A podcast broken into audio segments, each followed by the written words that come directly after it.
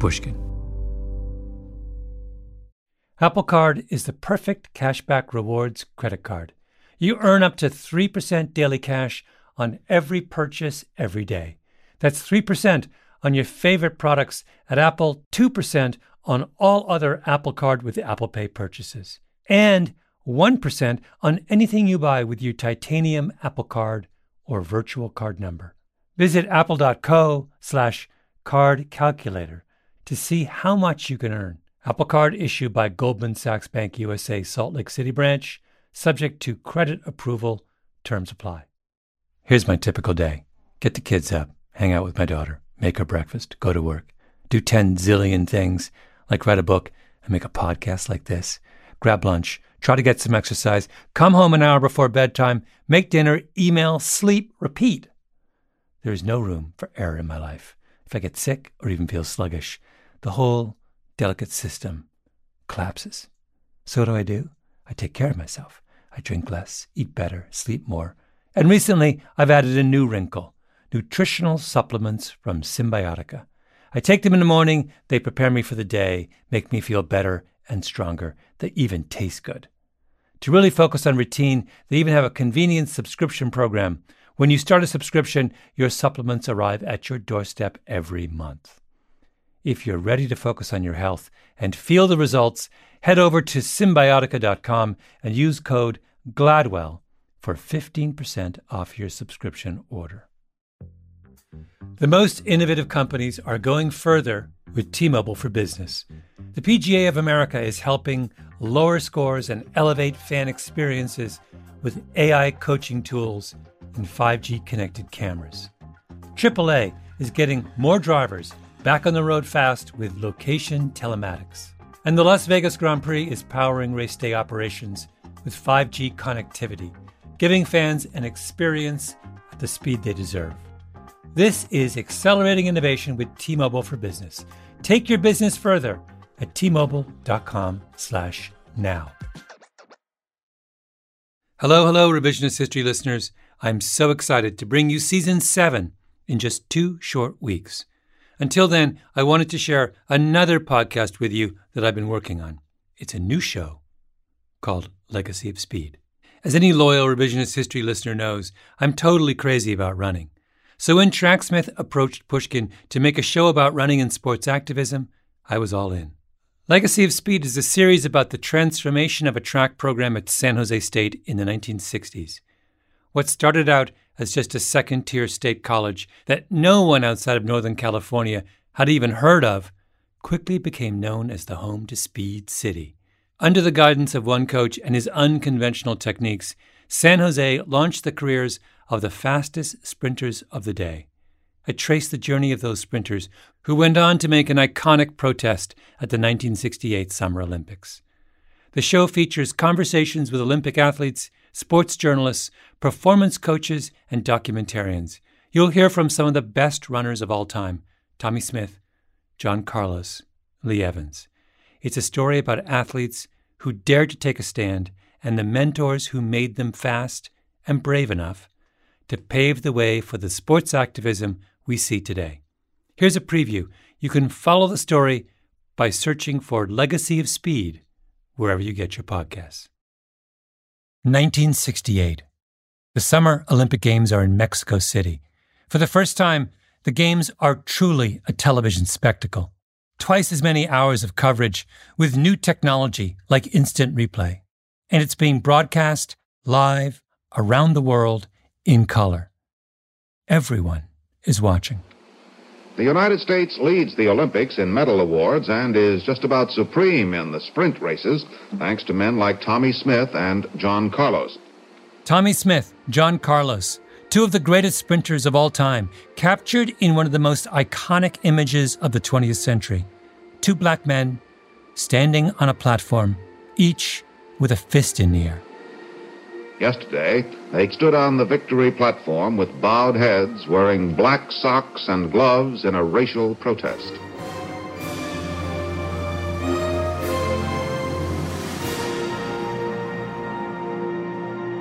I remember seeing that photo as a kid growing up in the 1970s. A kid who was obsessed with sports. And even though I was much too young to understand anything about the context for it, I understood that it was an act of transgression. Over the next five episodes, I want to tell you the story behind that transgression. How those two men ended up on the victory stand, their struggles and triumphs. Because in that moment, half a century ago, the way we think about sports and social protest shifted forever in ways that we are still wrestling with today.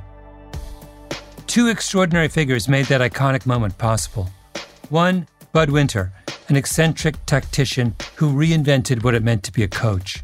The other, Harry Edwards, a fiery professor and black power activist who dared to challenge that most sacred of American institutions.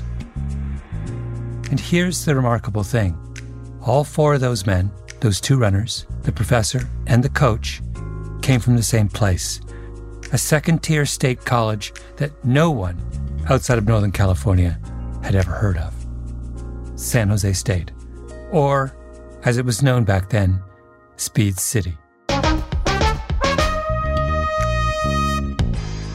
I'm Malcolm Gladwell. This is Legacy of Speed, a story about athletes who dared to take a stand and the visionaries who made them fast enough and brave enough to change the world.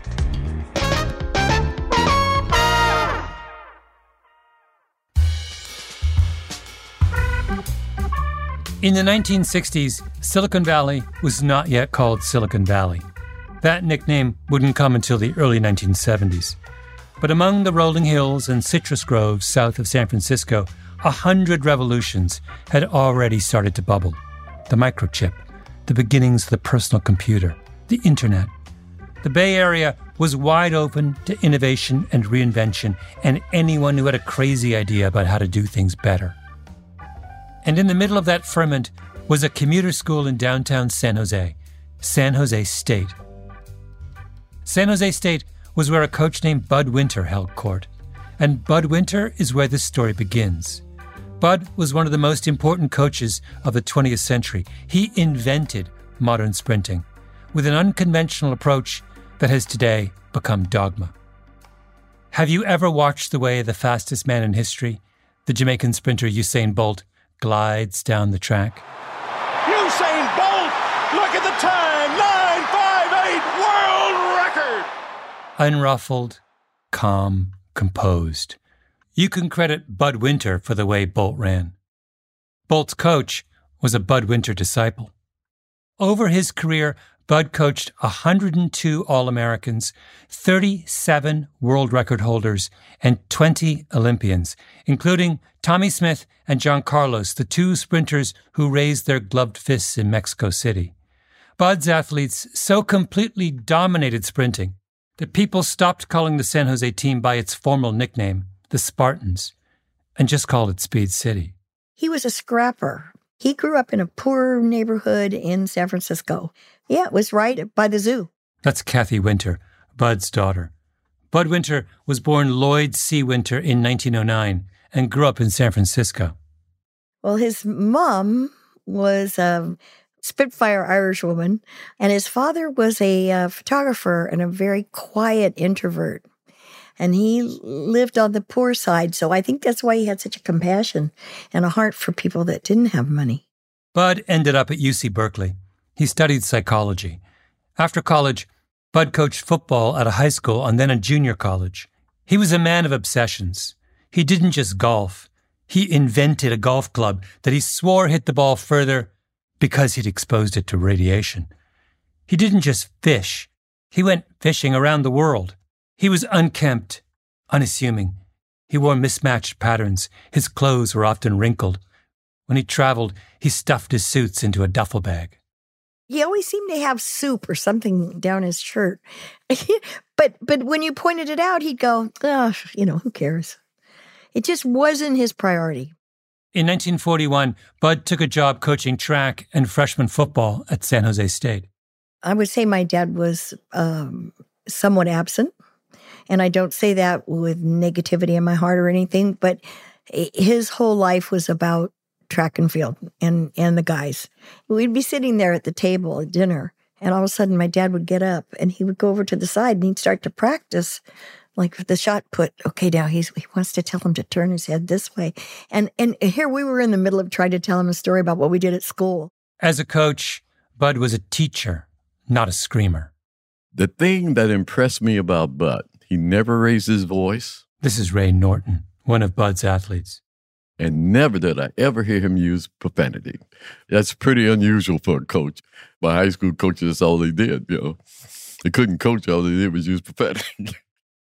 Bud didn't look like a traditional coach. He didn't sound like a traditional coach. And that was all part of the charm.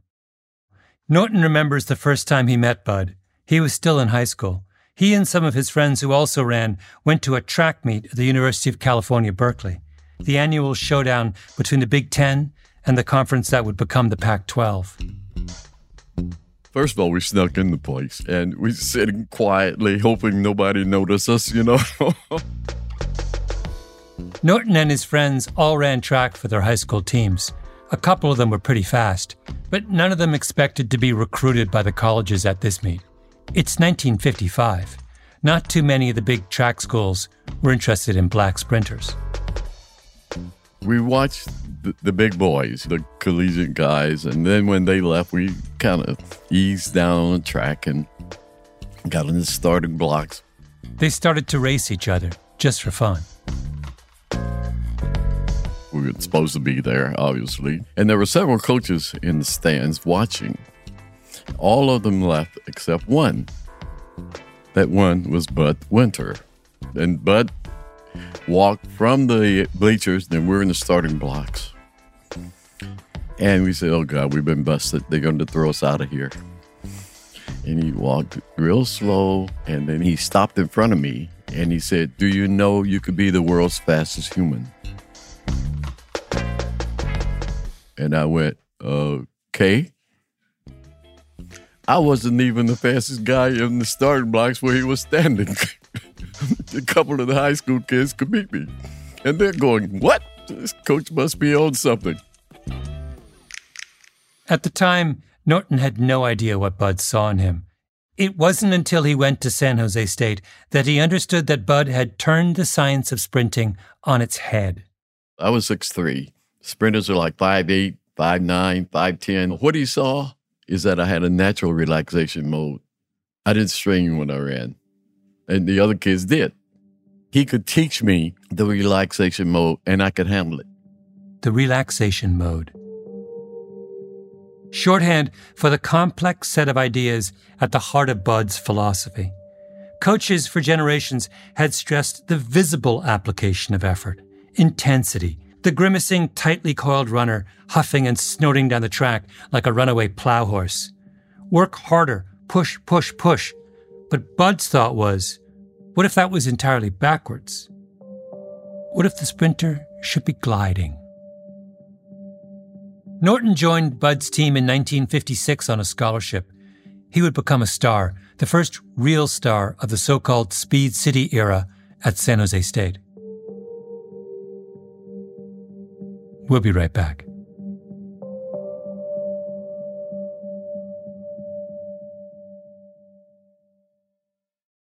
Apple Card is the perfect cashback rewards credit card. You earn up to 3% daily cash on every purchase every day. That's 3% on your favorite products at Apple, 2% on all other Apple Card with Apple Pay purchases, and 1% on anything you buy with your titanium Apple Card or virtual card number. Visit apple.co slash card calculator to see how much you can earn. Apple Card issued by Goldman Sachs Bank USA Salt Lake City branch, subject to credit approval. Terms apply. Imagine you're part of a typical American family in the 17 or 1800s. After a long winter, you'd find the inside of your home covered in a thick layer of soot. Your kerosene lamps and your coal or wood heating system would have rendered your home in desperate need of a vigorous cleaning. And thus began the annual ritual of spring cleaning, which also included the very important job of changing out your smelly straw mattress.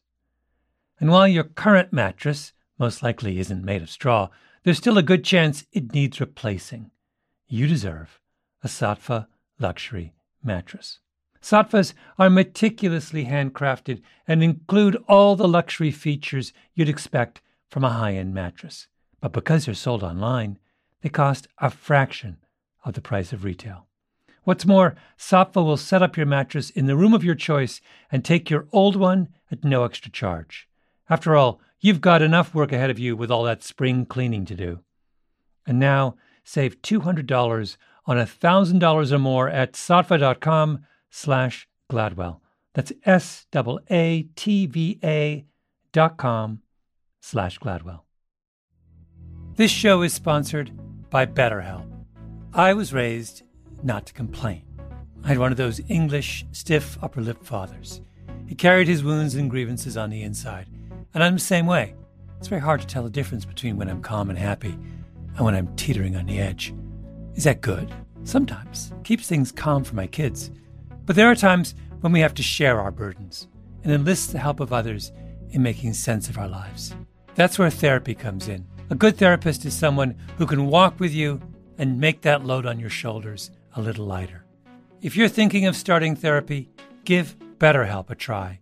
It's entirely online, designed to be convenient, flexible, and suited to your schedule.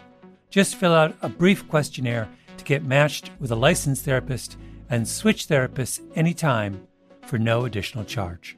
Get it off your chest with BetterHelp. Visit betterhelp.com slash Gladwell today to get 10% off your first month. That's BetterHelp, H-E-L-P dot com slash Gladwell.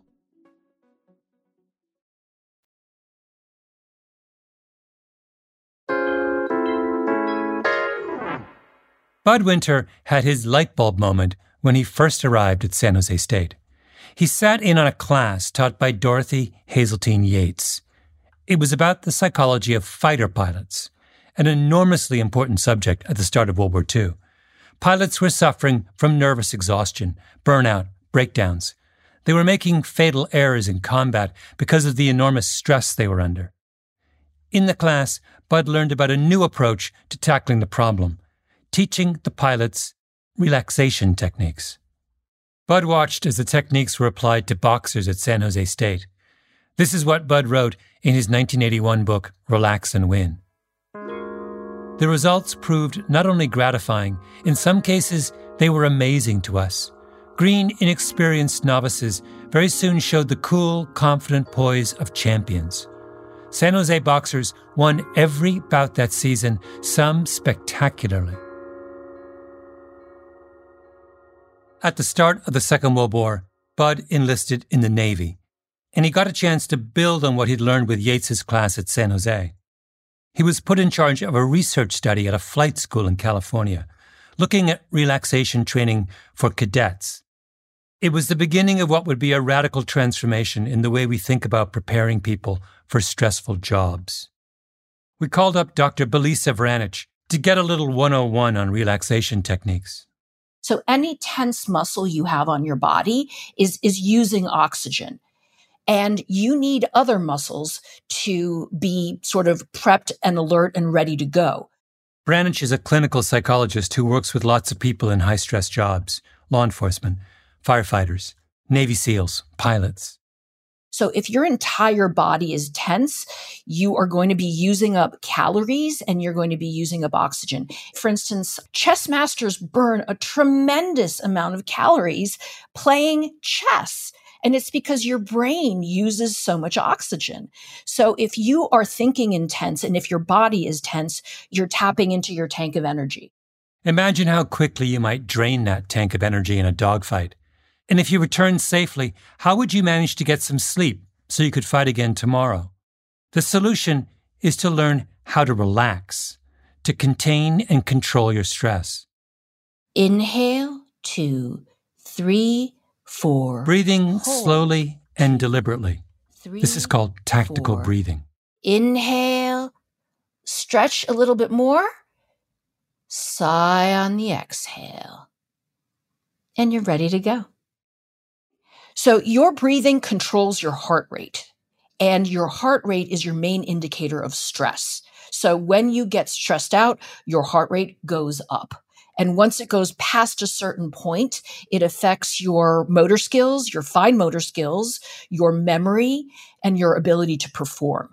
So whether you are working in a corporate setting or you're an athlete, you'd like your heart rate to be at a place where you are calm but alert. At the flight school, winter study involved 200 cadets. For six weeks, they attended classes, played sports, and took psychological tests. The cadets were split into two groups. One was the control group, the other group learned relaxation techniques. Bud wrote about the outcome in his book. The relaxation group made more significant and even spectacular progress. The greatest improvement by the relaxation group was demonstrated in the courses that involved the most pressure. When the war was over, Bud went back to San Jose State. And that's when he realized if relaxation techniques could help pilots, surely they could also help sprinters. Dr. Belisa Vranich again. If you are able to um, get yourself to breathe well mechanically, meaning diaphragmatically, and now you train those muscles separate from your sport, it actually affects your times. It delays fatigue. The problem at the heart of a sprinter's task was pressure. They weren't running a marathon where they had two hours to settle in and adjust and make up for mistakes and misjudgments. A 100 meter sprint is 10 seconds. The 200 meters is 20 seconds. The runner must react instantly to the gun, run a flawless race, extract every ounce of speed from their bodies over an impossibly compressed time frame. The sprinter settling into the blocks before a race was under an extraordinary, potentially debilitating amount of pressure. And the body's untrained response to that pressure makes the runner slower, not faster. Bud realized he needed to fix that problem. That idea seems common sense to our ears today, but it came from Bud. He was really visionary in understanding how important relaxation was to performance think about it in the 40s, 50s, or 60s, what you were hearing was buckle up, right? Maybe a little bit later was no pain, no gain, was pull yourself up by your bootstraps. So that he was saying relax to perform better was fantastic because it works. Ray Norton and other athletes on the track team remember Bud and his phrases. How do you explain to a sprinter running full speed to relax? Well, you teach them to relax by using certain terminologies. Mantras, really. They were designed to keep parts of your body relaxed. If you ran for Bud, a couple of them were burned into your brain. Loose hands. You never clench your fist when you're running. Loose jaws. You don't have to open your mouth, but just relax. To demonstrate the power of loose hands, loose jaws, Bud would have his athletes run it tight, straining with effort, and time them.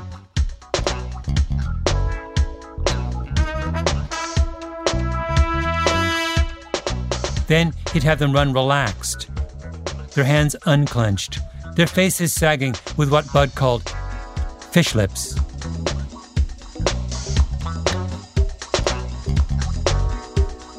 The stopwatch didn't lie.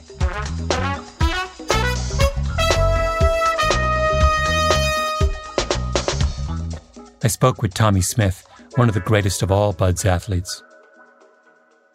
Was it difficult to master some of the things he was talking about? So there was a lot of things that he put into a, a process that uh, we had to understand, and it was uh, very difficult at times for us to master the usage of the muscles to their maximum without tensing up, without uh, overdoing it. The process of too much is not good, too little is just as bad.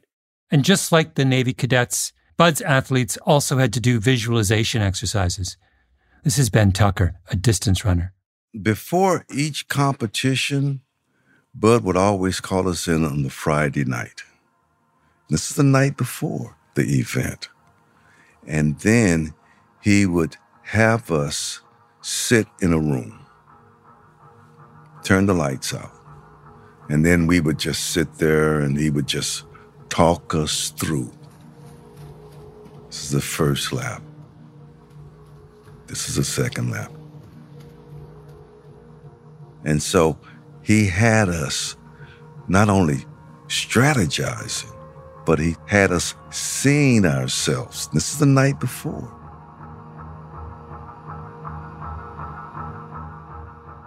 Yeah, we call it hypnosis. Bud is hypnotizing us.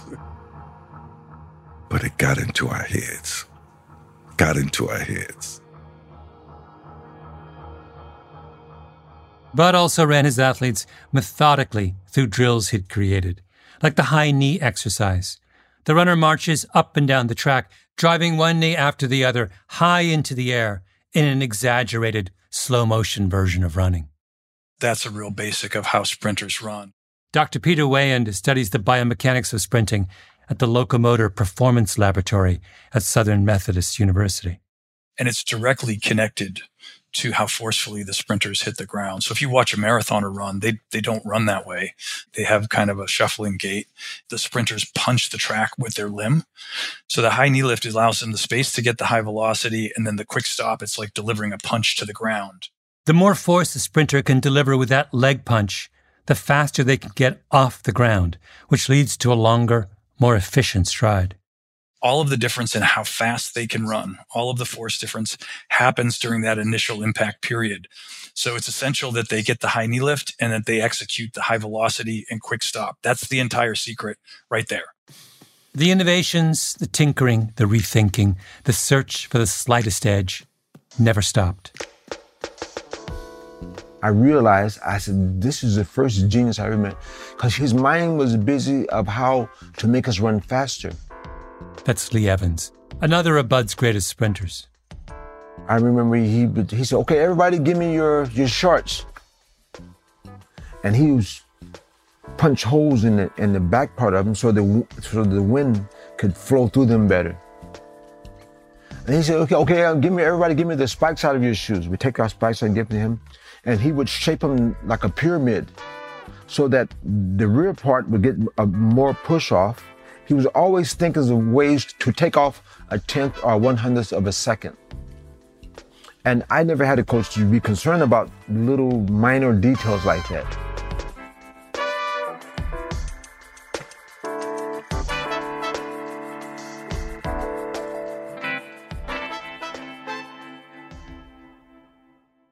As listeners to this show, you probably consider yourself pretty smart.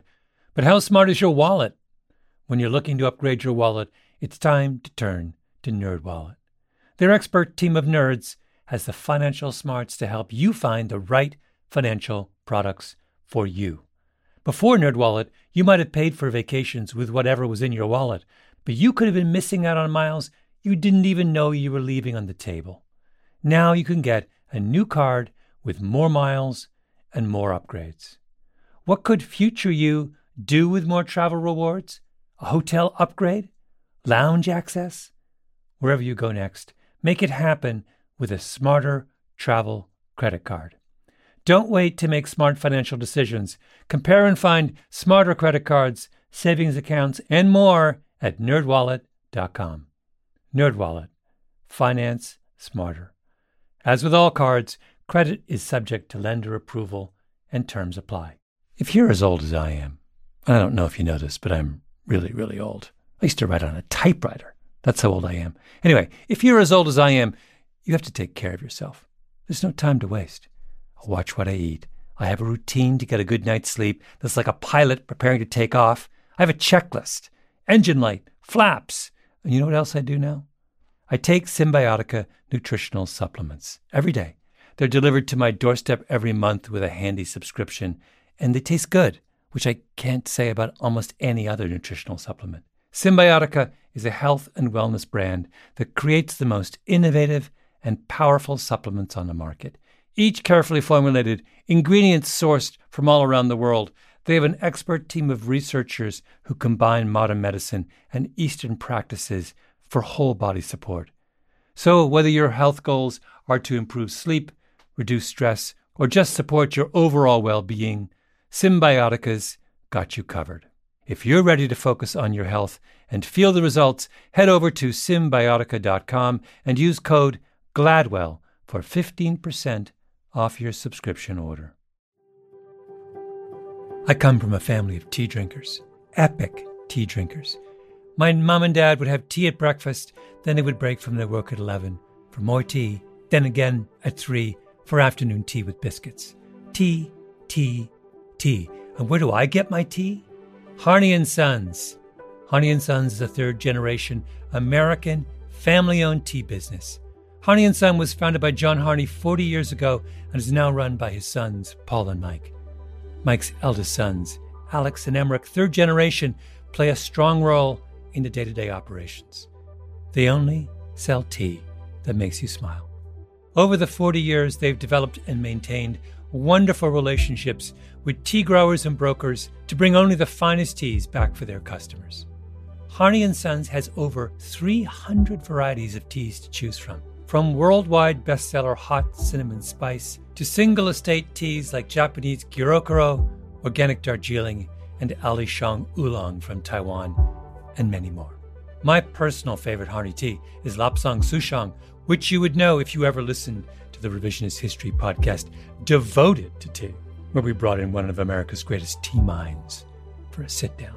Harney and Sons makes tea an everyday luxury. Free shipping on domestic orders with no minimums, and there is always a quality guarantee with 30 day returns. Visit them at harney.com. At the heart of the Bud Winter revolution is that he saw his role as cultivating the talent of his athletes. He took raw clay and molded it that is not how coaches saw their role in those years. The traditional coach exploited talent. The distinction between cultivation and exploitation is crucial. Coaches of that era were motivators, recruiters, tacticians. Coaches took what they were given and put it to use. Bud was one of the first modern coaches who understood that a coach's job was to manufacture elite performance systematically and methodically not just shepherd it into existence. The most successful of the coaches of the contemporary age, Bill Belichick in football, Phil Jackson and Pat Summitt in basketball, are in many ways Bud's disciples. When a coach wins again and again in different places and with different athletes, it means they have crossed the line from exploitation to cultivation. Bud was the prophet of that movement. Bud held coaching clinics nonstop. He wrote a how to manual, So You Want to Be a Sprinter, that became a must read for coaches and athletes alike. In it, two cartoon sprinters helped demonstrate the right way and the wrong way to execute Bud's techniques. Their names were Jack Champ and Joe Chump. Their coach is a Bud like figure named Igor Beaver. Get it? Igor Beaver. He eventually made a 15 minute instructional film that he shot at San Jose State. Coach Winter believes that the sprinter should undergo a special drill to emphasize. Members of Bud's team appeared in the film, which was called Sprinting with Bud Winter. Arm action is powerful, but it is also relaxed. The runner thinks of driving his elbows. The hands are loose. Ray Norton was his first major recruit. In 1958, Norton tied the world record for the 100 yard dash with a time of 9.3 seconds. The only other Americans that held that record were from big schools like USC and Cal. That same year, Bud added another star to his team. This one was shorter and stockier, a more traditional looking sprinter. Bob Poynter was a high school state champion from Pasadena who had his heart set on USC. He went to junior college, trying to study his way onto the USC track team. Meanwhile, Bud kept sending him letters that kind of thrilled me, you know, the fact that somebody paid attention to you. Others started to pay attention to San Jose State too. It drew crowds from, you know, the Bay Area and all around because Bud would promote the heck out of a, a track meet. And we got an invitation to go to the Penn Relays. Well, I didn't even know where that was because I'd never been back east in my life. The Penn Relays in Philadelphia are the oldest track and field event in the United States a massive international carnival of track and field. So Ray and I went and we won all the stuff back east And people back there, they hadn't heard of San Jose. They, they used to pronounce it San Jose. And they say, those guys from San Jose. And they thought it was a, a black college because we had gold uniforms and most of the kids were African Americans. But what that did, that put San Jose State on the map. Bud was doing all of this with a minuscule budget at a state college that, when he arrived, didn't even have dormitories. He loved beating Cal and Stanford and anybody who was big because he felt that, like the poor people going up against the rich people. And Ray Norton, he was beating almost everyone. 59 was my biggest year. At that time, I held the world's record for the 100 yards, 220 yards around a curve, the 100 meters, and the 200 meters. I had all those records at one time. And I also went undefeated in 100 meters, period, for two years. I beat them all, everybody. It was now 1960. Norton had been going strong for almost two years. Everyone thought he would win big at the Rome Olympics that year. But then, just before the Games, he suffered a freak injury. A teammate, the high jumper John Thomas, played a prank and threw a snake at him. That was a real snake. It was a little one, but it was, you know, John knew I don't do snakes. Still don't. I jumped out of the hurdles position and snapped my back, the lower part of my back. It ruptured the nerve. This is three weeks before the Olympic Games. I had no feeling in my legs. Couldn't walk. I didn't run in any tune up meets. I couldn't. I didn't run any more until the Olympic Games, which I had probably lost 90% of my conditioning. I couldn't sleep, couldn't eat. I lost 10 pounds. But Norton didn't want to give up his chance at the Olympics. I just decided that I still could win and nobody can beat me, even though I couldn't walk three weeks before that. Norton made it to the finals of the 100 meters and the 200 meters at the Olympics, but he finished dead last. Then he botched a baton pass in a 4x100 meter relay, leading to a disqualification. The meltdown was astonishing. The U.S. hadn't lost the men's 100 meters since 1928. I don't even know how I ran, to be honest with you. Only a few people knew about his injury. One of them was Bud. Norton says he begged his coach not to reveal the truth. I'm in one room, Bud's next door. My door is open so Bud can see me because I'm hurt and he knows it. Okay. So I say, Bud, I say, you know, I'm drafted. I'm going to play football after the, the Olympics. He says, I know, champ. He called me champ. And I said, I don't want him to know I'm hurt. Norton says Bud didn't want to lie. I said, I, You're not. It's my nerves and my back that's killing me. All you got to say is my nerves. You're not going to be telling the lie. I said, I said, Can you do that? But I don't want these people to think they're getting damaged goods because I'm playing football as soon as I get back out of the Olympics. All Bud would say after Norton's loss was that Ray Norton was trying too hard and that's the worst thing a runner can do, which was the truth as far as Bud Winter was concerned. Speed City had been stopped short in its first great international test. The Olympic Games to me were uh, at once a inspiring, exciting, interesting, horrible experience. That's Bud in 1963, giving the opening remarks at a sports symposium hosted by San Jose State. They were inspiring because once again they pointed out what we must do in the United States if we're going to maintain our sports supremacy. They were wonderful because it pointed out that maybe on the field of sport is the one common ground upon which the nations of the world can get together, and how horrible because of what happened to Ray Norton and our losing the sprint supremacy. All of that relaxation training, the visualization exercises, the loose hands, loose jaws, high knees, all undone a freak injury from a prank gone wrong. Bud was devastated. But he and his runners would get another chance in the spotlight. Every Olympic Games has its heroes, both athletes and coaches. And perhaps only this time, Speed City would get swept up in another bigger revolution across America. The 1960s would bring riots, protests, violence, political assassinations, and the organized marches of the civil rights movement. And here was a group of young black men who had already been liberated from one orthodoxy, who had been taught that calm and self possession and preparation could unleash extraordinary performance. The sprinters of Speed City would become famous, and a question would be asked of them that had never really been asked of athletes before. What will you make of your position? You will stand on a platform. What will you do once you're there? In our next episode, the athletes of Speed City win acclaim and break world records. But off the track, they struggle to make ends meet. After a discus thrower objects to the treatment of black athletes on campus, he sparks a movement that will become one of the most important moments of activism in sports history.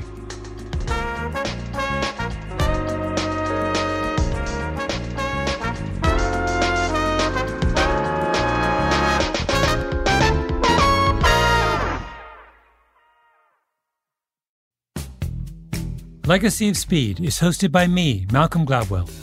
It's executive produced by Tracksmith and presented by Puma. Our producers are Joel Meyer and Emily Rostek. The show is edited by Trisha Bobeda and Karen Shakerdge, and our mix engineer is Jake Gorski. Original music composed by Alexis Quadrado, with trumpet by Lee Hogans, fact checking by Winton St. Clair. Our Pushkin EPs are Catherine Girardeau and Mia Lobel. Our development team is Lital Molad and Justine Lang. We had help with research and archival material from Yerla Hill, Kathy Winter, Tom Ratcliffe, John Stalkup, Brett Lyman, and Carly Lowe. Special thanks to Bud Winter Enterprises. Legacy of Speed is a production of Pushkin Industries. If you love this show, consider subscribing to Pushkin Plus, offering bonus content and ad free listening across our network for $4.99 a month. Look for the Pushkin Plus channel on Apple Podcasts or at pushkin.fm. To find more Pushkin podcasts, listen on the iHeartRadio app, Apple Podcasts, or wherever you listen to podcasts. That was a preview of Legacy of Speed. You can follow the story by searching for Legacy of Speed wherever you get your podcasts. You know, there's something about the Porsche way of doing things that just speaks to me. Take the all new Porsche Panamera, for example. It's not just another sedan, it's a bold choice for those who aren't afraid to go against the flow, both with the car they choose to drive or the way they live their life. The Panamera redefines sports cars, comfortably seating four and proving that you don't have to sacrifice luxury for performance. Build your dream Panamera online right now at configurator.porsche.com and choose boldly. Here's my typical day get the kids up, hang out with my daughter, make her breakfast, go to work, do 10 zillion things like write a book and make a podcast like this, grab lunch, try to get some exercise, come home an hour before bedtime, make dinner, email, sleep, repeat. There is no room for error in my life. If I get sick or even feel sluggish, the whole delicate system collapses. So what do I do? I take care of myself. I drink less, eat better, sleep more. And recently, I've added a new wrinkle nutritional supplements from Cymbiotika. I take them in the morning, they prepare me for the day, make me feel better and stronger. They even taste good. To really focus on routine, they even have a convenient subscription program. When you start a subscription, your supplements arrive at your doorstep every month. If you're ready to focus on your health and feel the results, head over to cymbiotika.com and use code GLADWELL for 15% off your subscription order. This show is sponsored by BetterHelp. It's a simple truth. No matter who you are, mental health challenges can affect you, and how you manage them can make all the difference. That's why everyone should have access to mental health support that meets them where they are and helps them get through their day. BetterHelp provides online therapy on your schedule. It's flexible, simple to use, and more affordable than in person therapy. Connect with a licensed therapist selected just for you. Learn more at betterhelp.com. That's better.